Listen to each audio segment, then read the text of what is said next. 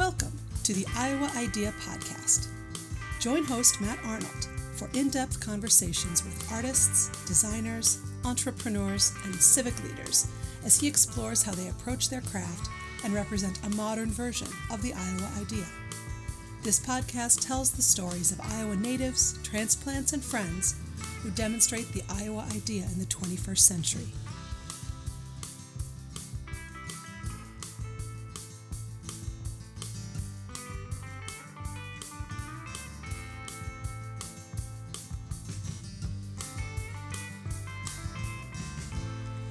Can't analyze your way to transformation. Welcome to the Iowa Idea Podcast. In this episode, I'm joined by Saul Kaplan.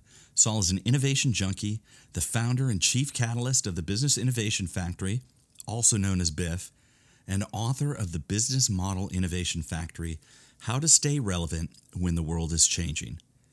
Saul started BIF in 2005 with a mission to enable business model innovation. BIF makes transformational change safer and easier to manage for institutional leaders by helping them explore, test, and commercialize next practices and new business models. Saul shares his journey from pharmacy to management consulting to economic development to innovation. I really appreciated how Saul synthesizes what he learned as a scientist, business leader, and accidental bureaucrat to leverage human centered design to address complex problems. In the episode, we mix it up on the difference between market making and share taking business perspectives and why understanding the people in the ecosystem, rapid prototyping, and checking our egos at the door are essential as we address truly wicked problems. Saul shares the importance of human centered collaboration and his approach to innovation. I appreciated his insight. The truth is, systems problems require system solutions. Another key idea Saul shares is Roger Martin's innovator definition. An innovator is someone with a clear and strong point of view, and they know they're missing something. And they hunt for what's missing. It was an honor having Saul join me on the show. I'd like to thank him for his time and perspective. I hope you enjoy the episode.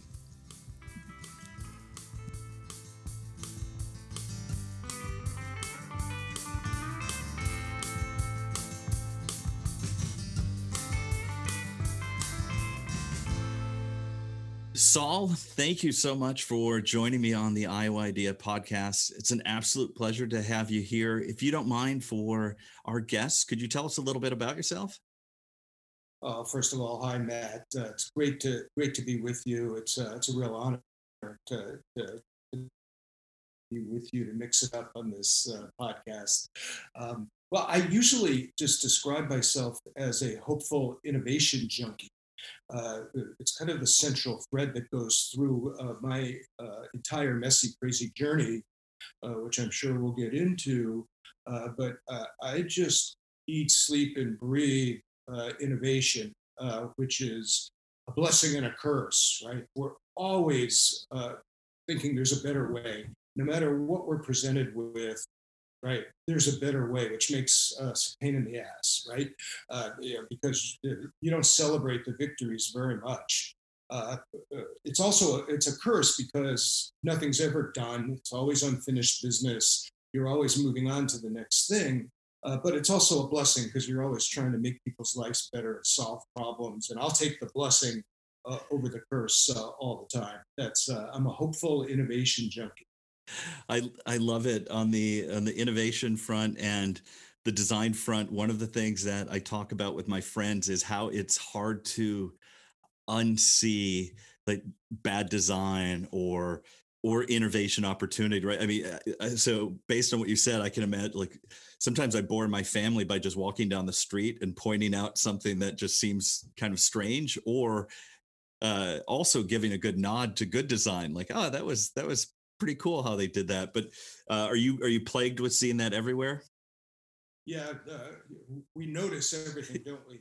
Yeah. And noticing is a real superpower, uh, really important uh, to pay attention. And, you know, I was talking with my, uh, I had uh, two of my three children visiting uh, this past weekend, uh, and we literally talked about that. we all just notice things. Now, you know, the beautiful part of that is you observe things, right? Know, the pain in the ass part of that is you take things that you notice, you know, the next thing you know, you get obsessed with them and you go down rabbit holes and you drive people crazy uh, around you. I would not have it any other way. I don't think anyone in my family uh, would. Uh, a lot of other people I hang around with, uh, I think, like it in doses right? they, they, like it for a while, and then they like to separate from it a little while, where they can just you know relax and not have to go down every rabbit hole uh, that uh, you know that I get uh, intrigued by. So you've you've had quite an interesting uh, career arc, and I want to really get into where you're at now. But I I, I don't want to I don't want to just skip the journey. But how did you really get started as an innovation junkie? When when did you realize that maybe this this thing is called innovation, or you're always interested in improvement in how things work? Can you go back to a time that you remember that like a, that type of mentality?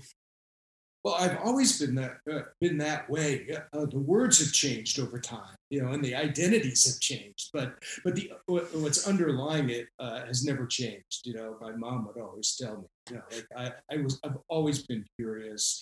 You know, I've always you know kind of pivoted towards things that, that nobody could ever figure out why.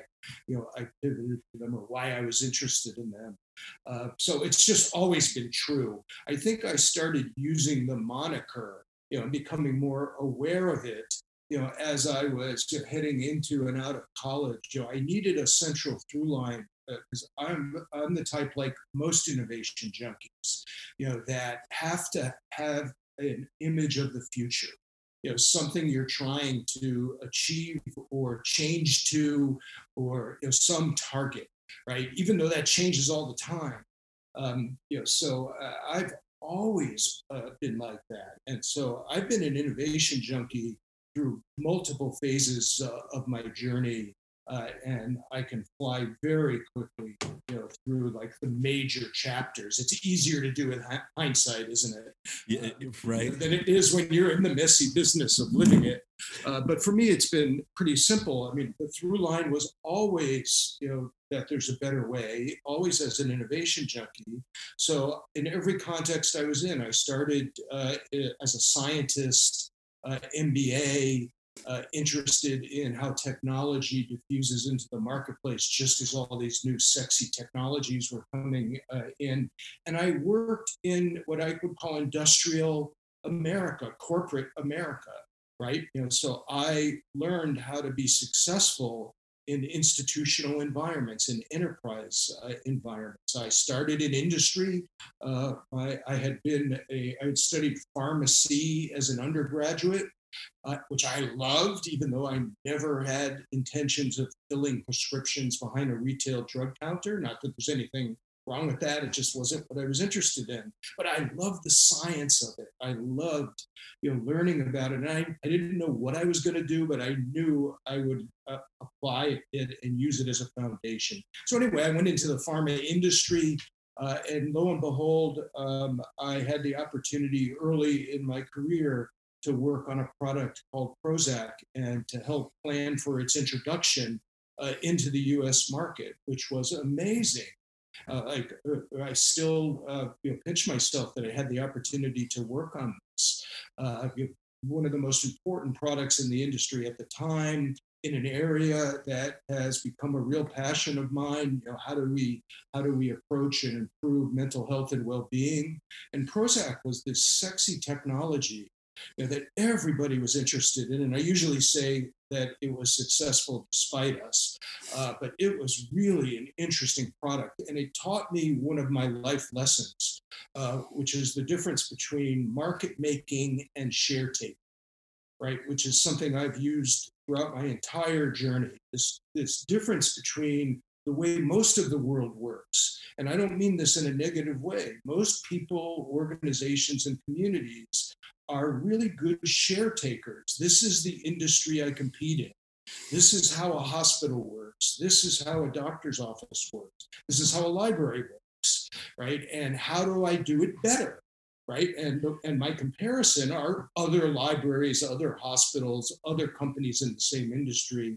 And you learned how to be a better share taker. One, protect the share you already had, and then how do I, I take new share away from that well-defined you know marketplace?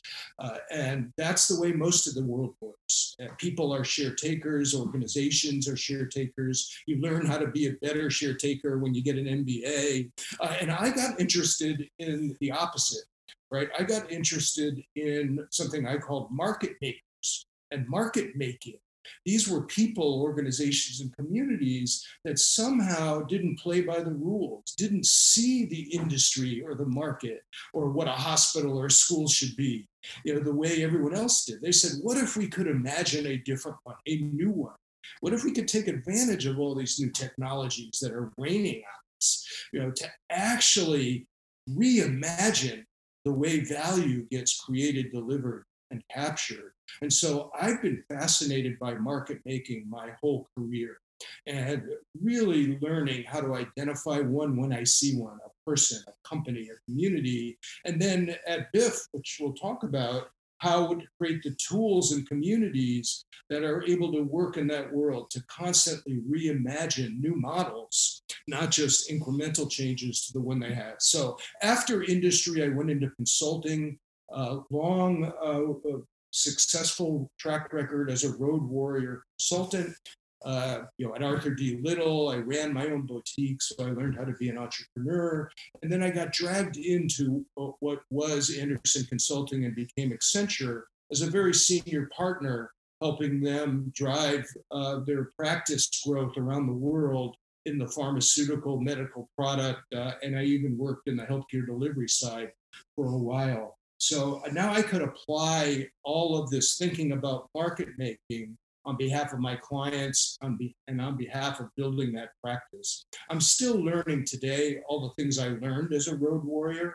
The biggest takeaway from for me from all of that, you know, was that leaders talked a game, a good game about transformation, but what they really wanted to was to be better share takers, right? Because that's how they got valued. That's how the stock price you know, was reflected, right? How do I take share away from the industry, other companies in the industry that I compete with? And that's what we did.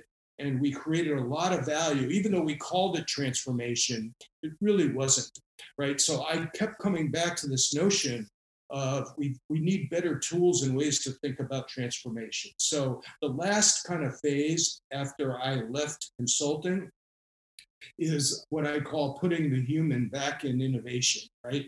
Uh, I went, I made the mistake of becoming an accidental bureaucrat. I went into government here in my home state of Rhode Island uh, after I retired from consulting, uh, just to stay off of planes for a while. Uh, I had never touched government my entire career. It changed my, my whole worldview and my life because during the six years I spent running an economic development agency here for the governor in my home state, I completely flipped the script and saw innovation instead of through the lens of an enterprise, the way I had for all those years previous, but through the lens of the people who live here in Rhode Island, through the lens of a patient, through the lens of a student, through the lens of a citizen. And this is where I picked up uh, the superpowers of human centered design, where I went from you know, MBA scientist to stealing and borrowing and learning. I'm right next door to Rhode Island School of Design, as you know. Right. Uh, and I think we have some friends in common. Yep. Uh, and uh, I watched the way they did problem solving. They seemed to have a very different tool set. They weren't afraid to imagine a different future and then render it in a really low fidelity prototype just to see what it looks like, right? We never did that, you know, in my corporate days. Like we never did anything or got a nickel to fund anything, you know, unless we had spreadsheets and proved that it worked. And here were these designers that were one starting with the human and saying, let's design for the customer, like not for the enterprise, right? Let's design on based on their experience. And so I literally taught myself by hanging around a lot of these folks, right, how to switch to human centered design to drive transformational change. So BIF is all about enabling that transformation, learning the tools of that. We do human centered design for social impact. you know, we've worked broadly across healthcare, you know, education, and public services, and we've learned a few things along the way, which I'm sure uh, we can talk about. That's, yeah, that's the that's the journey story. Saul, I love it, and uh, selfishly, you know, as somebody that just loves human-centered design and and and systems, uh, just hearing your story as an endorsement of somebody with scientific training, MBA training, like success at uh, at Lilly with Prozac, with Accenture, and and still say, at the end of the day, the true innovation is coming down to how do we best understand the humans, right, in the system and their needs. And for me, on the design side, one of the things that was really helpful to me is uh, even framing it as goal based design. What are they trying to accomplish? Why is that? What's getting in their way? And then the, the big question that usually tends to push things forward and what do they think they'll do if they reach their goal? Right. It's so it's like they're, they're it's almost applying like the five whys of process engineering to kind of human goals and desires. You know why are they doing this? And but i just i love your journey. Uh, i'm a, a, big fan of BIF so i don't want to uh, come off too much as a fanboy in in this interview but can you tell me what that what that pivot was to? Like i know you said kind of you know wanting to stay off planes but uh, you were doing government but again with with BIF bringing kind of that human side and putting that front and center because uh, in the design community i know BIF is highly respected. And so i just want to like your your so why why would you spend time or energy doing this? Yeah. Well I mean, uh, the thing that, got me to it was you know comes back to the conditions here in my home state of rhode island.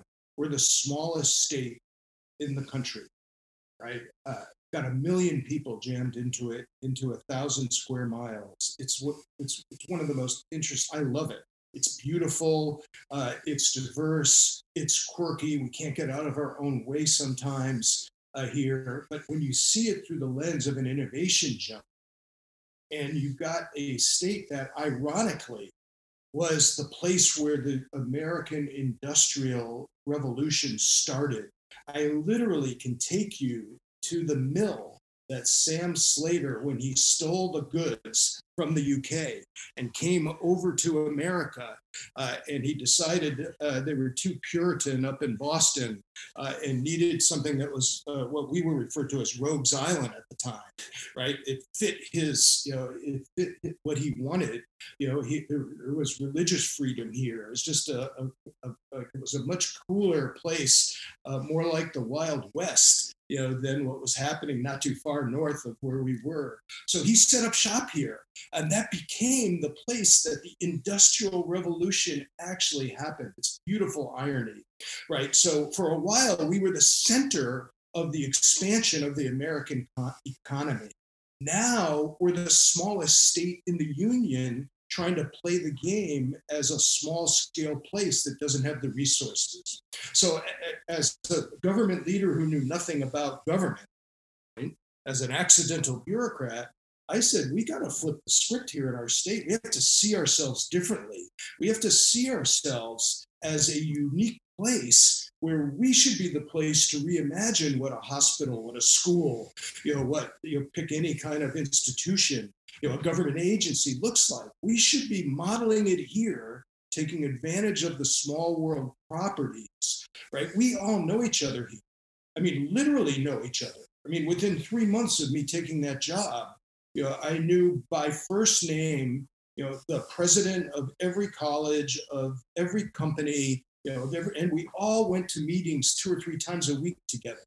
You know, what I call the usual suspects, you know, would get together. Uh, and so, anyway, the, the origins of me for needing a different tool set was the problems that people face on the ground, right? Getting worse and worse. Like it is really hard to see what's happening on the ground across America, particularly in the urban spaces and particularly in populations, right, that for years and years, you know, have been underserved, right? You know, at the best, you know, have had to face, you know, kind of racial and economic injustice, you know, at, you know, at its ugliest. So to solve the problems we needed to solve, we needed to reimagine these models, these institutions, the way these things work.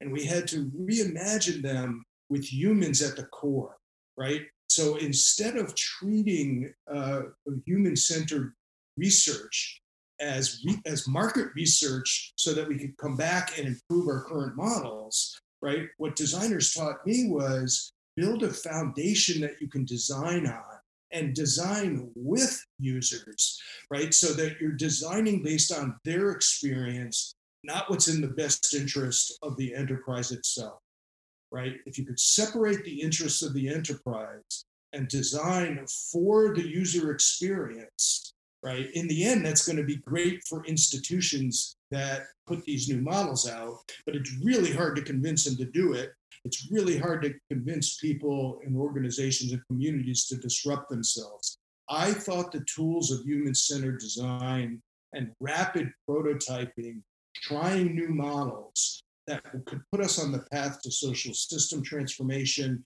was a better theory of change. Not the only way we could approach change, but the one I got most excited about. It formed the nucleus of what we did at BIF and still do at BIF we use those tools to reimagine models that work economically, right? That work economically, that actually solve the problems that we have on the ground. They just don't work like the rest of the world works that scaled during an industrial era that's leaving way too many people behind. So that's the origin of that. Thanks so much, Saul. Yeah, I'm curious too, is, you know, because I don't think we have an agreed upon or shared label for kind of the you know what what is the next age that we're in. But it's clear we're we're leaving the industrial age, and uh, we're right at that tail end where it's like a lot of business models. It, it's the point where you're squeezing efficiency out of the system, right? You're not you're not doing much. But I think I think as a society we're struggling with this shift, and I obviously I agree with you that I think human centered design and rapid prototyping is a way to test experiment on how we might deal with this complex system. One of the questions I have for you, especially your role in government, and so uh, my my limited perspective is where I see large businesses, uh, government institutions. I'll, I'll, include universities in that, uh, in cities. You know, right now, like the RFP process for the problems that they have. Like as a designer, when I look at an RFP, they already have the solution right? That they've said this is the problem. We just need somebody to go build this. And uh, the irony is these are multi-million dollar projects where it feels like a few hundred thousand dollars of prototyping to design to really figure out the problem could save government and industry a lot of money. But it seems like they they cook up the solution already and then they need somebody to fix it. From your perspective, one am i off my rocker? Uh, and and and if i'm not off my rocker how how might we even flip that model for uh, rapid prototyping to experiment what what good framing of, of the true problems are that that large large organizations face? Yeah well so first of all uh, you may very well be off your rocker but on this uh, on this you're not um, Thank you. here's the way. Uh, you're welcome. Here's here's the way I, I, I frame this, and I don't point fingers at anybody, right? Like I, I'm not I'm not one of these people who points to people that are pedaling the bicycle really hard in today's models, right? With really good intentions. Like I'm really careful, you know, not to point fingers at them. They work in a model and a system that serves and served a lot of people really well they're just not the right models and systems as more and more people get left behind. And so we need to introduce new ways. Here's, here's what I think the difference is. I think in that industrial era, right, most of us, right, grew up, right, and we learned that we only do those things that we have reason to believe and evidence to support will be successful. So we resource ideas, and it's not just the money, our reputations depend on, on advancing ideas that succeed. And therefore, we pick ideas to work on. Companies and institutions pick projects to do where they have they feel safe and that they think it's predictable. Here's the impact that this will cause. Here's the outcome this will cause. Here's the return that we'll get for our investment And that's fine if you're trying to incrementally improve what already works. That's the way you should do it. You should Right, pick right. between project A, B, C, or D, and we're really good at evaluating the differences between those. But based on predictions of what the outcomes might be, what I've learned over a lot of years, and it did take a lot of years, sorry, you know, to convince me because I grew up in that world, right? Uh, but now I'm all. If you want to transform, not just tweak, if the goal is transformation, you that's more of a generative act. You can't analyze your way to transformation. You cannot. As much as we want evidence based to tell us exactly what to do, sometimes we have to try something new. We've seen a lot of that in this COVID 19 crisis, right? It's a generative act. You try it quickly, you see what works, you improve it. And you can do that systematically. And learning how to do that as people, organizations, and communities is not what they taught us how to do in the industrial era. It is what's necessary now when we're in whatever we call this new era, whether it, we call it the digital era, the network era, uh, call it whatever you want, it's not the same, right? We need to reimagine how these things happen and allow for the emergence of new models. And you've got to build out the safe spaces and the resources and different metrics for how we fail faster and how we learn new skills faster and get more comfortable trying them because that's the only way we reinvent ourselves we reinvent a company or we reinvent our communities and yet we continue to think we can tweak our way there in very predictable ways and this is causing enormous pain in society right now because it isn't working. We also one more thing i'll say and then i'll stop is we're obsessed with scale too quickly right? So we only want to invest in solutions that can change the entire society right?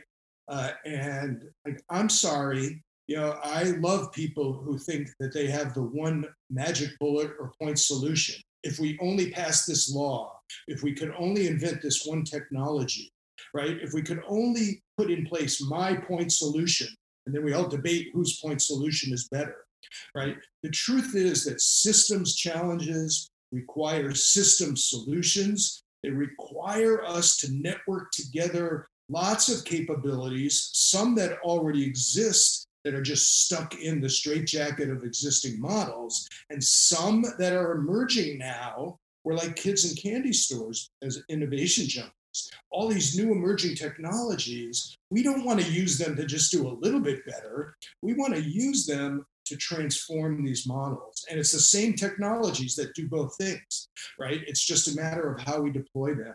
So it's a pretty exciting time to be an innovation junkie, but yet we're still surrounded by people who think that we're going to analyze our way you know to the future when we just got to create the safe conditions and trust to be able to experiment more uh, in order to do it i left the state government right, many years ago and started to take what we learned how to do at BIF, you know, around the country and around the world, not because it's not necessary here in Rhode Island, but because unless the players are inclined to disrupt themselves, it's really hard to do. So we had to go find conditions and leaders that were ready. And ironically, now we're all the way back in one of our cardinal project you know, we're actually prototyping here for all the reasons I said initially. Rhode Island was such a great place to do it.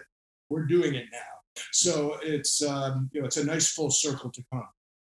That that's great. A, couple threads that I just want to pull on is uh, I really I re- really appreciated your arc and kind of the difference between the industrial elements and also s- system challenges require systems approaches, right? And um, yeah, and that we don't need to scale or you know this this one solution it doesn't need to be deployed universally right now let's let's test it and see what we can learn before we put it out Well, just one quick. We need to scale ultimately.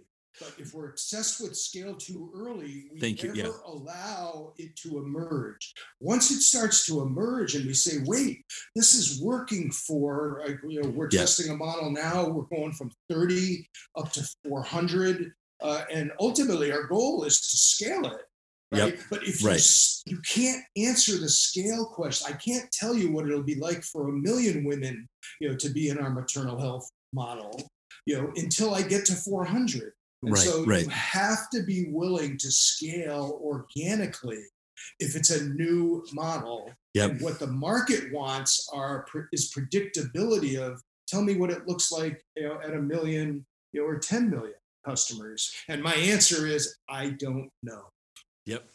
Yeah, and and and Saul, uh, uh, two two things now. One is um, is I think as as companies more of the operator mentality, like you know, as they grow from like the entrepreneur to the operator, right? Is uh, risk is a bad thing, but risk is where the innovation junkies and the designers play, right? Is like you can't learn without like you need a safe place for that.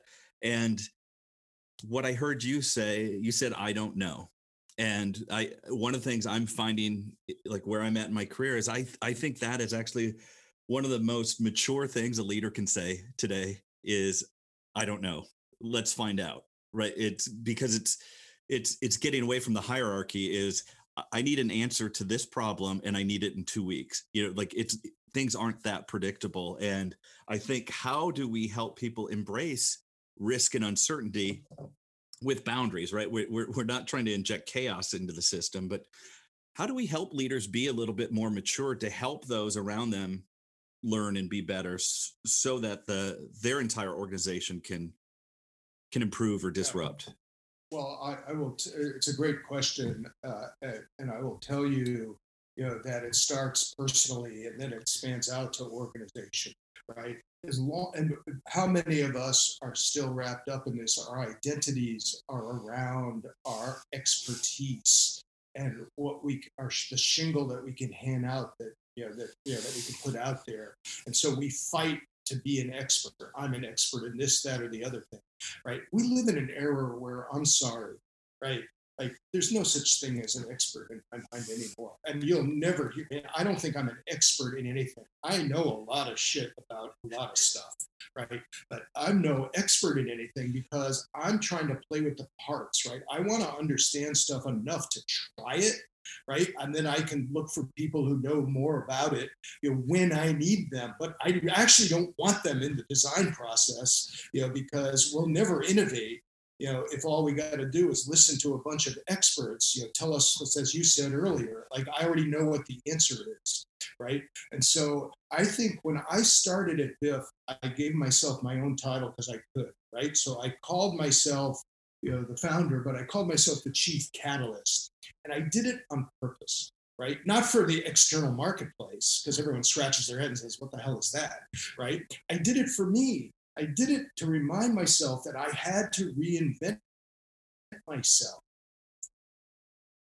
from one of those folks who led through expertise, who led top down, right? Who led because I had the right answers instead of leading as a catalyst to create the conditions to bring out the best of everyone around you on your teams and the people that you're collaborating with. And I needed a daily reminder to say, like I, you need to learn how to lead by being a catalyst because you're hardwired as one of these cats you know who thinks they're smart and knows the right answer all the damn time right? And to this day i still have to like be self-aware enough like to beat that uh, out of me because in a world that we live in today where we need transformation not tweaks right? We need to focus more on the conditions to help people reimagine get comfortable with, work together in different ways to change the value equations. We all know we can do far better. I mean, you name the design challenge. There's not a design challenge that we could pick that we can't break down and start to improve at a much faster pace than the way society is improving today, right? And uh, we can talk about you know, this COVID crisis and how many how painful has it been to watch how many people have suffered because we weren't ready, whether it was our kids in the classroom, you know, or people in underserved communities, you know, with uh, disparities in our healthcare system, you know, that have caused morbidity and mortality. I mean, it is painful, painful to watch. We've got to do better. And the way we're going to do better is to stop thinking that we have the right answer and start creating the conditions to model something new and different that could actually change the outcome. That's the way we're going to change the world.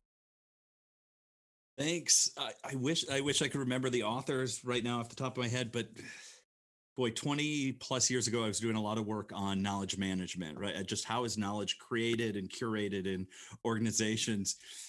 And one of the books at, at the end of the day was just basically saying, uh, if you want more knowledge, put put out more water coolers.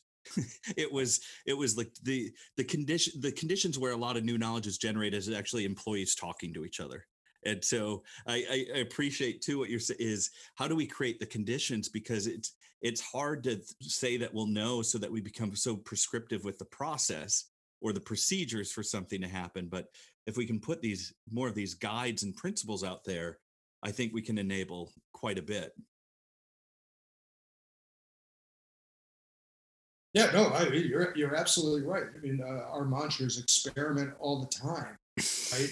Uh, and and also to stop with this top down nonsense, right? Like this is a bottom up. This is a pull, you know, as John Hagel taught us, right? Yeah. So this is you know you get it's amazing how we demean people and don't listen to people who we don't think you know can contribute to solutions that can improve their own life right? And and it comes across and people get it right? And it's also amazing when you flip that script and you light up a group and you listen and you trust them to design their own solutions and you create the conditions and access to things for them to do it you don't need all those intermediaries and experts. You just need to get out of the way right? I'm not arguing you know i'm trying to be provocative here so i'm not arguing against expertise right? Like I'm arguing against experts, right? Yeah. Because people like my favorite innovation junkies are some of the most, you know, are some of the leading experts in the world on dimensions across the you know, from from nanoscale up to cosmic levels, right? I've been really fortunate, have an incredible network, right? But if you talk to them, the last thing they want to talk about is their expertise. And the last thing they want to claim is that they're an expert. They want to talk about it. As you said at the beginning of our, you know, they want to talk about something they noticed you know, when they went out for a walk today, right? And that's where we learn by in those conversations. And we pull in the expertise as we need it without claiming the mantle of being an expert uh, as we design.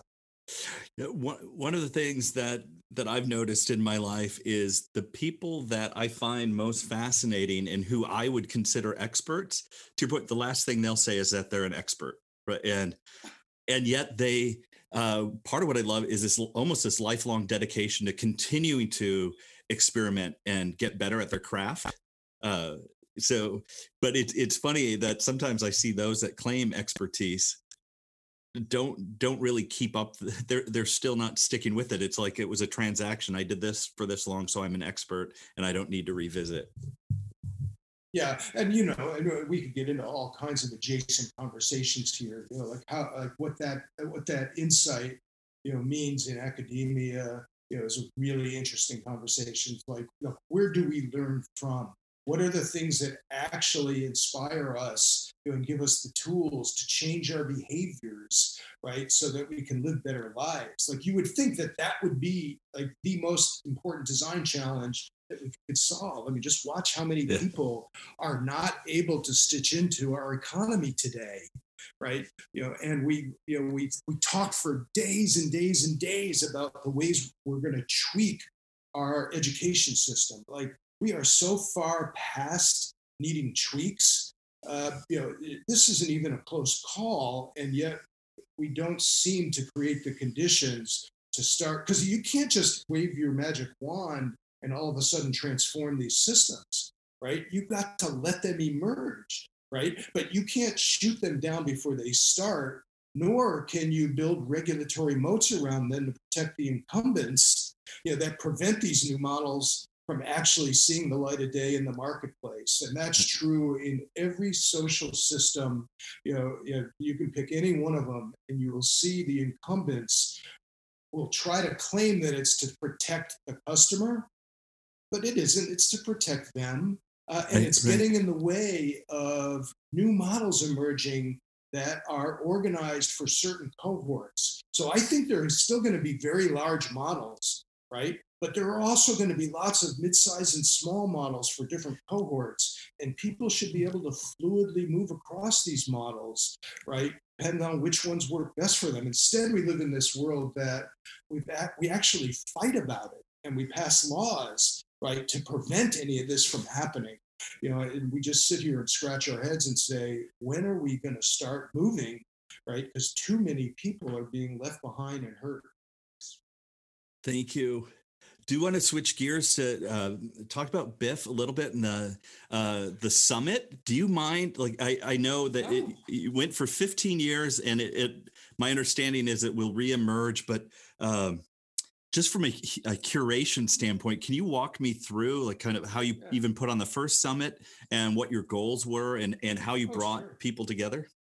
Oh, happy to. I mean, uh, to me, it's the same story because I didn't separate out my personal life, you know, from you know, when someone says, "Tell me about BIF," like they're, they're the same, right? Because really, what BIF was was, a way to move up this curve I was talking about. You know, for me personally, and then for others that you know, were crazy enough to hang around, you know, work on projects or come to a summit. We we we had 15 convenings modeled off of TED. I'm close personal friends with Richard Saul Wurman, who's a mentor to me. Uh, and I will never forget in year one of BIF, you know, I went to my friend uh, and said to him, I, you know, I'm going to start a convening. You know, here's the guy who founded TED. Right, right, right. You know, founded TEDMED, you know, started, you know, catalyzed EG, right? You know, knows more about this than, uh, than you know, anybody.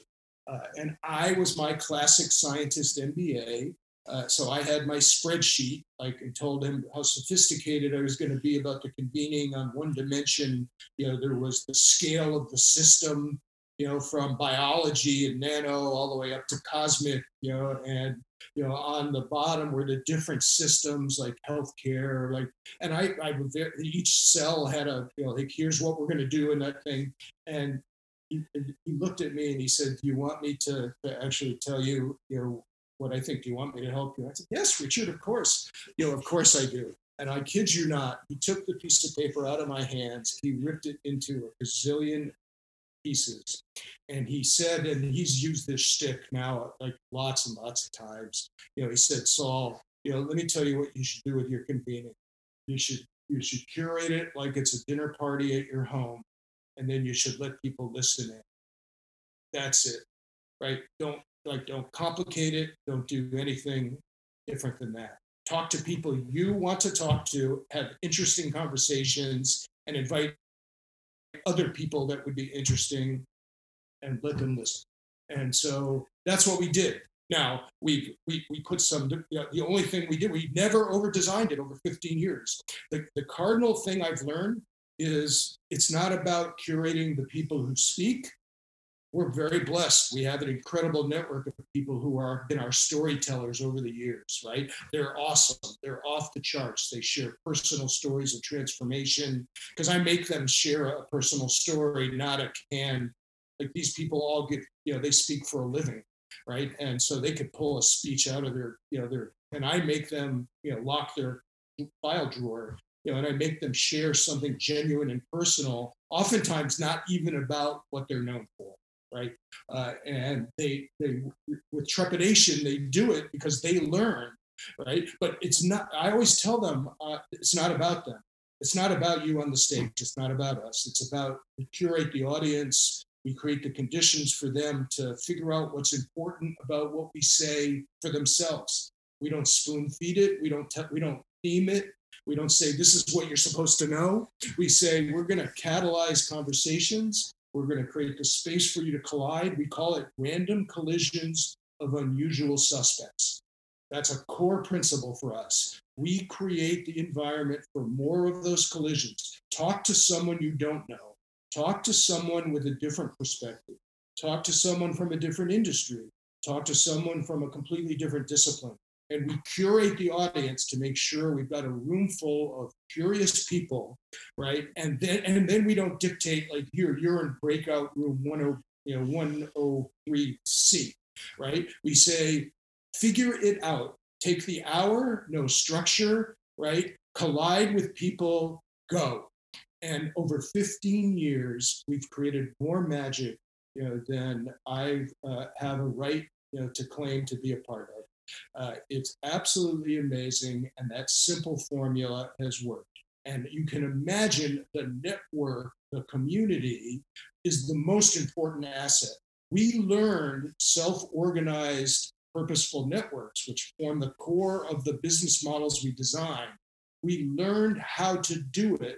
We modeled the behavior at our summits, and then we took the insights from that and we integrated it into the design in every one of the projects we've done over 15 years, which is what paid the bills, right? And so community was central, right? Because that's how we learned how to do this stuff. That that's great, and and and th- I, I, really appreciate the Wurman story too. Uh, it's good to have friends that will give you frank and uh, clear feedback. Huh? Indeed. In, well, well, I mean that's not a throwaway comment, right? It's good to have human-centered, you know, innovators who work out loud, will share with you. I have a network now that over all these years, people always say, like, people still don't understand what social media is all about. They still think it's a marketing, right? Like, no, it, it's not even close to it. Like, that's not what it's about at all, right? What what social platform, social media platforms did is it was the technology that allowed us, right, to, to collide with more unusual suspects, to create connections, and to start working on making them purposeful. It was the underlying architecture, you know, for that. And so over the years now, when I throw out an idea, like I don't wait for it to be fully polished and baked. You know, I tweet it out, right? And then all of a sudden, I get my share, more than my share, of that was the stupidest thing you I've ever ever heard. Or or someone will say, that's a really great idea. Have you talked to so and so? Let me connect you. And over 15 years, this is how this is my school. This is my daily school.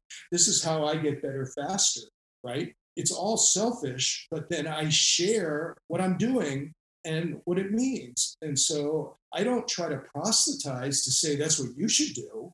I'm just telling you, you know, that this is what it did for me, you know, and a lot of people paid attention over the years and yeah. tell me stories that just endear, like just warm my heart about how they took the lessons to heart, how they deployed them themselves, and uh, all the great things that happened uh, because of it over the years. Thanks. One one of the things too about the way you you ended up kind of almost unstructuring the summit, right, to to facilitate the conversations compared to to other conferences.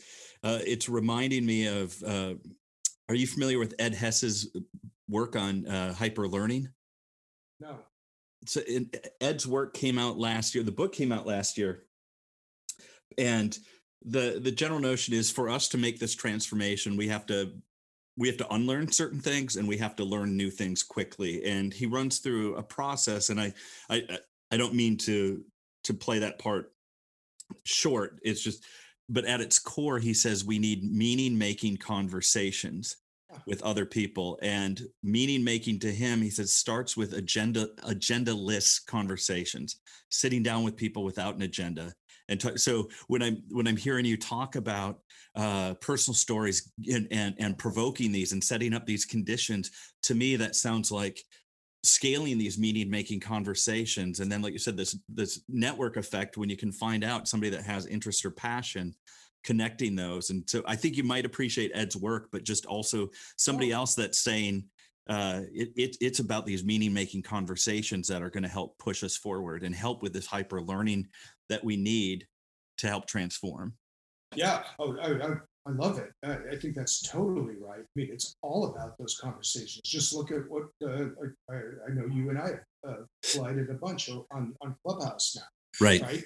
Uh, just since it started, because it's yep. new and we're trying to figure out like what it means. But that's exactly what it means. Like it, it takes the friction out of having those conversations. And I would just add to what you said the importance of the unusual suspects part. You can't just have more conversations with all the usual suspects, although that's lovely, right? But you, nothing new comes in unless new perspectives come in. So, so talking about education reform with a room full of education reformers right? You start to hear the same things over and over, and you don't hear the like different ways to think about the problem, different situations where lifelong learning comes in handy. Right. Right. That's right. not the only use case yeah. You know, where where lifelong learning matters. In fact, it's not the most interesting use case, you know, for where lifelong learning matters, but yet it's the problem they're trying to solve, which is, you know, take this the structure of you know of education you know, and how to how to innovate it, as opposed to starting with the learner and saying, what does the learner actually need? And maybe all that stuff we've done for the last 50 years, maybe some of it, you know, isn't the most value-adding stuff. Uh, given where we live in the 21st century today. I don't know. Just yeah, I and I love I love the random collision and unusual suspects notion. Uh, I was just uh, earlier this week. I was talking with with Nick from Tellart. So we yeah. we were talking about problems and and you know just kind of innovation and design junkies just talking to each other.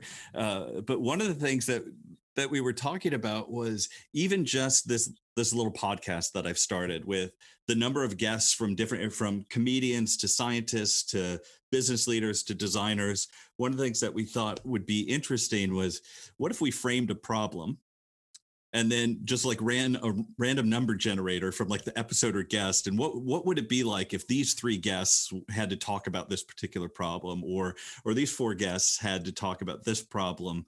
But just the different perspectives you might get from a practicing musician from a comedian from from a microbiologist and so we were just playing with that that notion too of uh, what if you could randomly get people that are really good at their individual craft to start thinking about about problems and so it's just an idea we're playing with right now so uh, i'll let you know if we if we do anything more with that well i, I mean I, one thing one little snippet i'll share with you to, coming back to your friend at Tellart uh, very crazy cool design boutique uh, yeah. and as you know i know uh, his partner co-founder uh, matt cottam yep. ironically true story this weekend matt uh, I posted some silly thing, which I often do. Uh, it, we were preparing for our Passover Seder, uh, and I got uh, I got KP duty to peel the potatoes, which I often get. Uh, you know, a mindless task that that, I'm trusted with uh, in in the kitchen for the kugel that for our Passover dinner. Yeah. Right. Just and I posted the picture of it and, and, had a cutesy title over it. And out of the blue, and I haven't heard from him, you know, probably in you know the last 18 months to two years. Right.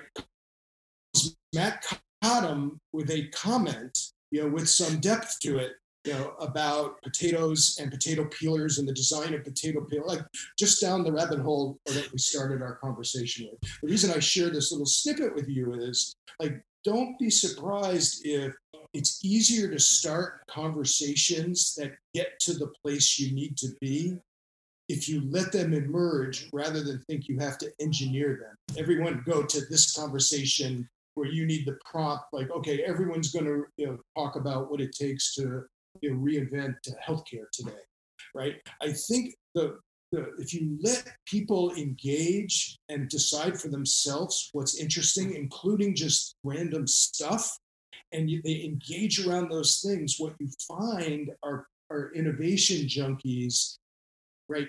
Create new stuff, get to really important insights, and end up with solutions that could fix the actual problem, right? Better than people who set out and say, "In this room, we're going to solve this problem." Um, uh, just a just an aside here, I, I've seen that phenomenon happen so many times. Saul, thank you. Uh, one of the things I like to do with guests before I close an interview is talk about the notion of advice, either good advice you've received from a mentor that like it sometimes it has just this elegant payload that continues to deliver over time as you get older you you you see even more wisdom in what was shared or uh, stealing from austin kleon steal like an artist uh, he says when we're giving advice we just we're just talking to our younger self so what either good advice that you've received or good advice or advice you wish you would have received or, or both yeah, well, I uh, I get lots of advice as, as uh, I've already shared with you. I, I open up the door for it, uh, and I love it. Um, and I'm not afraid of it. You know, I mean, I I, I, I don't engage trolls, so I don't yeah. respond to everything. You can't, uh, right. but I try to engage. Like I like I like if, if there's an intelligent, like respectful conversation to be had, uh, I'm in. I, will tell you what happens to me today because I'm old um, you know, and, and, I've been doing this for a long time. Uh, I get advice now that comes back to me, you know, from 20 years ago, where people who remembered something I said or did, because obviously I say a lot of stuff, right? Uh, and they remind me of stuff I said, right, in a such an endearing way you know that it, it's almost new again to me. And and i have to like look in the mirror and say okay wait a minute. Like you know like, like that's interesting that i said that. Like i might not even remember why i said it uh, but i can now reflect on it again. And it happens to me enough every day every week you know to where there's pretty, a steady flow of you know helpful advice that that could be acted upon you know, now the hard part is you can't act on everything. So how do you focus and you do the things that you know that you're going to do with uh, intention? Uh, but I think the role of trusted advisor, you know, John Hagel talks about this a lot. You know, is one of the most important roles. Very different than expertise or I have the answer. Like trusted advisor means I can disclose to you a real, genuine human story, a foible, something that's like that happened to me, something that's bothering me without you judging it, right? And I can have you react to it, not just with empathy, because I have, I mean, I, although I like empathy, uh, but you know, I'm not the, I'm not the all empathy all the time guy, right? I'm empathy to understand but then I flip into a mode where I'm trying to be trusted advisor. I'm finding myself lately trying to resist it more right? You know, because some people want more empathy and less trusted advice. Uh, in fact, most people do. Uh, so I'm trying to shift the balance, but right. I think the trust the trusted advisor role is really important. So I welcome and have a lot of trusted advisors, you know, that uh, send me advice on everything from minor funny stuff, you know, to major, you know, kind of shift changing, you know, stuff that, that's important to consider. I, I love hearing that uh, about you and kind of uh, being open to feedback, and it, it it fits with what I, I know of you and just sharing with uh, early manager and mentor in my career. She just basically said, it, from her experience, superstars thrive on feedback, and the, it's just being open to it is how people get get better. And if you're not open to feedback, you're going to struggle. And I'm not saying quick yeah. Can I share a quick? I just thought of it. I, I, I know you'd want me to put this in. I just remembered advice I got you know, from uh, uh, Roger Martin, uh, someone uh, most of us in this innovation world know, uh, who says it the way it is with such competence, you know, brilliance. Yeah, it's, it's it's amazing. So I've learned a lot from him. I'm glad to be friends with him. He once told me when he was describing what an innovator is right?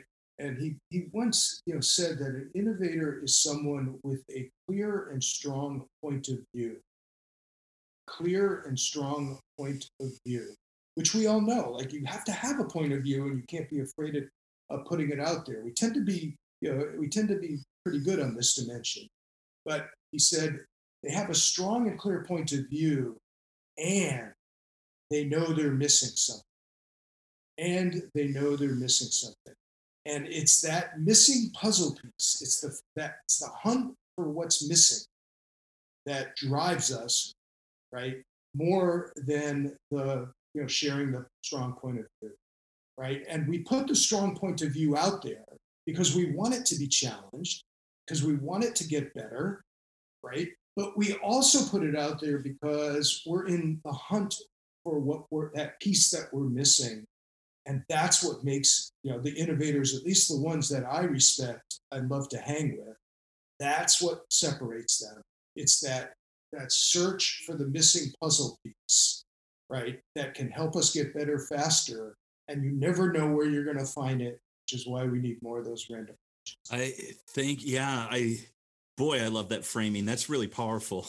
And I, I appreciate you sharing that with me. And even as, as you were saying that, I was thinking about, I draw a lot of inspiration from improv and the principles of improv, especially like the yes and, right? The building. But, you know, there's another part of improv that is declaration, right? Declare and commit uh, to explore. And, and I, so I'm, I'm here too, that declaration.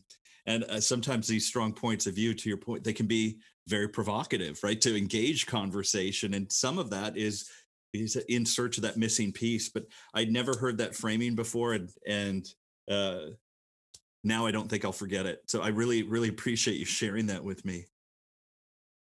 Oh no, no, it's my it's my pleasure too. Yeah, so many uh, so many you know really important actionable pieces of wisdom you know that you know you, you know we you, know, you see them up on twitter and you think people are just promoting themselves with you know, tr- you know frivolous tweets like no no, we're sharing points of view, you know, either early on or we're sharing points of view that you know really make a difference in other people's lives, know, and and and it's free, like it's just out there. You know, you can ignore them, you can absorb them, you can act on them.